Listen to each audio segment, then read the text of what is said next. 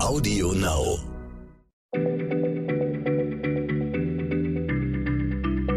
Schneller Schlau, der kurze Wissenspodcast von PM.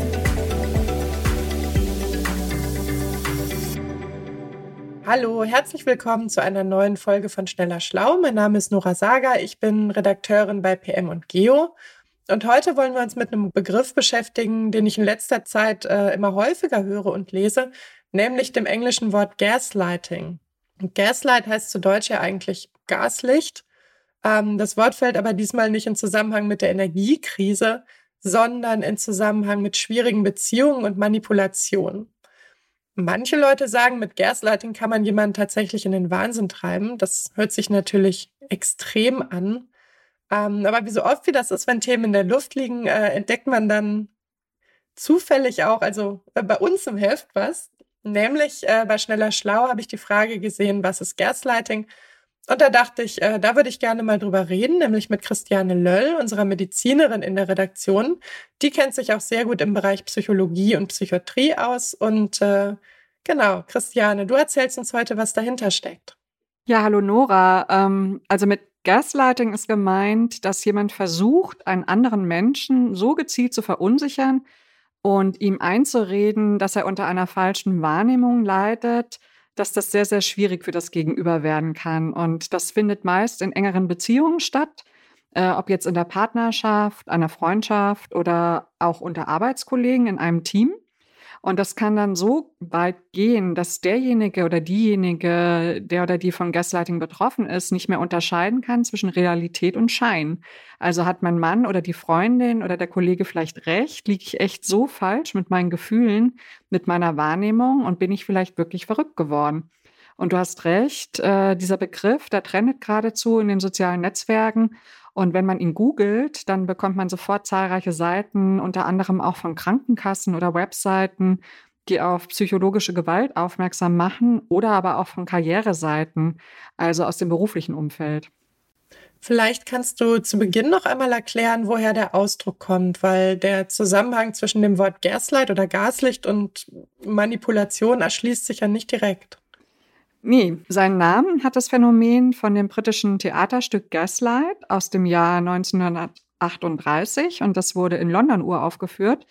Und darin treibt ein Mann seine Ehefrau mit Psychotricks an den Rand des Zusammenbruchs, wobei er nämlich eine mit Gas betriebene Zimmerlampe flackern lässt. Und er verschwindet immer wieder, ohne dass sie weiß, wohin.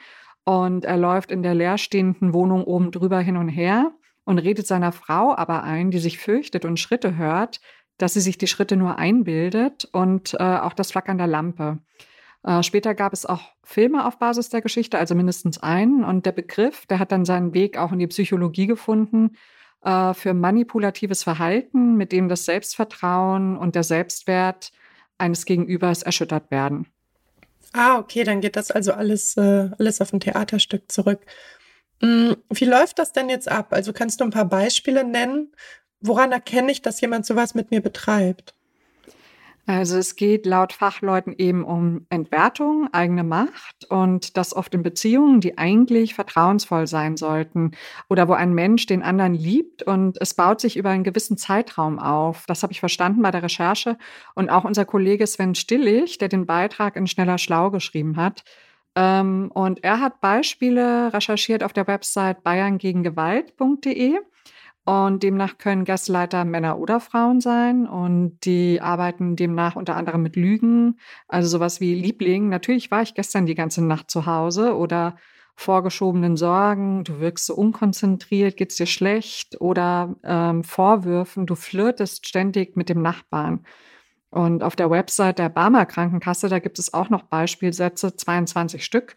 Und da gehört dazu, ähm, das hast du so nie gesagt, du denkst ja nicht klar oder du machst aus einer Mücke einen Elefanten. Hm. Okay, aber solche Sätze hört man ja tatsächlich öfter in Beziehungsstreits. Da vergreift sich sicher jeder von uns mal im Ton. Ähm, da kann man aber wahrscheinlich nicht immer direkt von Gaslighting reden, oder?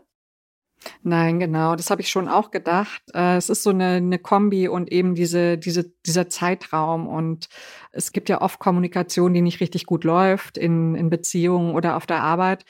Äh, aber genau, hier passiert das permanent. Es geht immer in eine Richtung. Es geht darum, dass jemand immer seine Bedürfnisse, seine Wahrnehmung über die des anderen stellt und regelmäßig die Schuld auf den anderen schiebt. Und äh, wo es in Gesprächen also nicht mehr darum geht, dass man unterschiedliche Perspektiven austauscht und das auch in Ordnung ist, wenn man die hat, äh, sondern wenn ein Mensch den anderen dominieren will. Und die Fachleute der Barmer schreiben, dass es einige Anzeichen gibt, woran man das erkennen kann, äh, wenn man sich zum Beispiel immer für alles entschuldigt und immer nur der Einzige oder die Einzige ist, die sich entschuldigt, ohne zu wissen, was jetzt eigentlich war oder was man wirklich falsch gemacht hat oder wenn einem irgendwann jedes Wort, bevor man es ausspricht, überdenkt, wenn man also Angst hat, missverstanden zu werden und äh, sich klein und wertlos fühlt.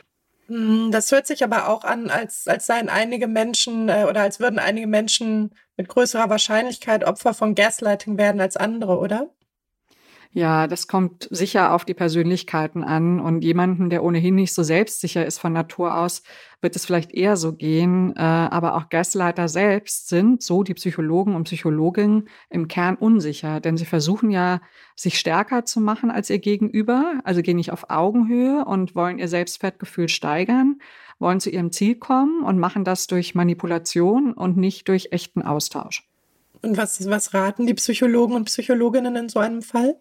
So ein Satz, der immer wieder fällt, ist, vertrauen Sie auf Ihr Bauchgefühl und lassen Sie sich nichts einreden. Mein gut, das klingt jetzt leichter gesagt als getan. Ne? Nach allem, was du erzählt hast, geht es ja gerade darum, dass einem etwas eingeredet wird und dass man verlernt, auf sein Bauchgefühl zu vertrauen. Ja, genau, das sehe ich auch so. Und äh, jetzt aber so ein bisschen praktischer, also helfen kann es, Situationen, Gespräche aufzuschreiben, zu dokumentieren und mit Freunden oder Kollegen und Kolleginnen darüber zu sprechen und sich abzugleichen über Erlebtes. Äh, da Gaslighting aber dann vor allem zwischen zwei Menschen und nicht unbedingt vor Zeugen stattfindet, das ist wohl auch ein Merkmal, dass die Gespräche unter zwei, also unter zwei Menschen anders laufen als dann in einer größeren Runde.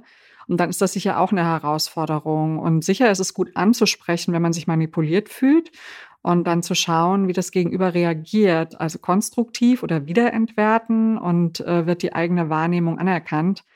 Ähm, ein eindeutiger Ratschlag ist dann auch, also wenn es wieder negativ läuft, das Gespräch wieder entwerten ist, gehen Sie solchen Menschen aus dem Weg, beenden Sie die Beziehung. Aber auch das ist ja oft einfacher als gesagt. Ähm, was ich interessant finde, ist, wie ernst das Thema auf den betreffenden Webseiten gespielt wird und dass im Extremfall wirklich eine psychische Ausnahmesituation oder Krankheit wie Depression aus so einer schwierigen Beziehung entstehen kann.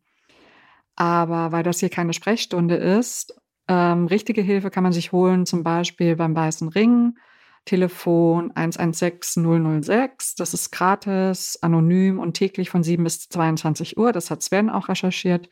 Oder beim krisenchat.de. Das ist ein kostenloses Hilfsangebot für Kinder und junge Erwachsene in Not oder bei der Telefonseelsorge und natürlich am besten bei engen Vertrauten, Freunden, Eltern, wen man auch immer mag und wirklich vertraut. Alles klar. Ja, ich hoffe, vielen Dank, Christiane. Ich hoffe, dass die Infos ähm, einigen Betroffenen vielleicht geholfen haben, irgendwie in der Situation etwas, etwas klarer zu sehen und irgendwie vielleicht dem mulmigen Gefühl, das sie haben, in manchen Situationen nochmal genauer nachzugehen. Ähm, ja, und wenn, wenn ihr das Gefühl habt, ihr seid betroffen und, und ihr leidet da wirklich drunter, dann holt euch auf jeden Fall Hilfe. Ansonsten passt gut auf euch auf und wir hören uns demnächst wieder bei Schneller Schlau. Tschüss, macht's gut.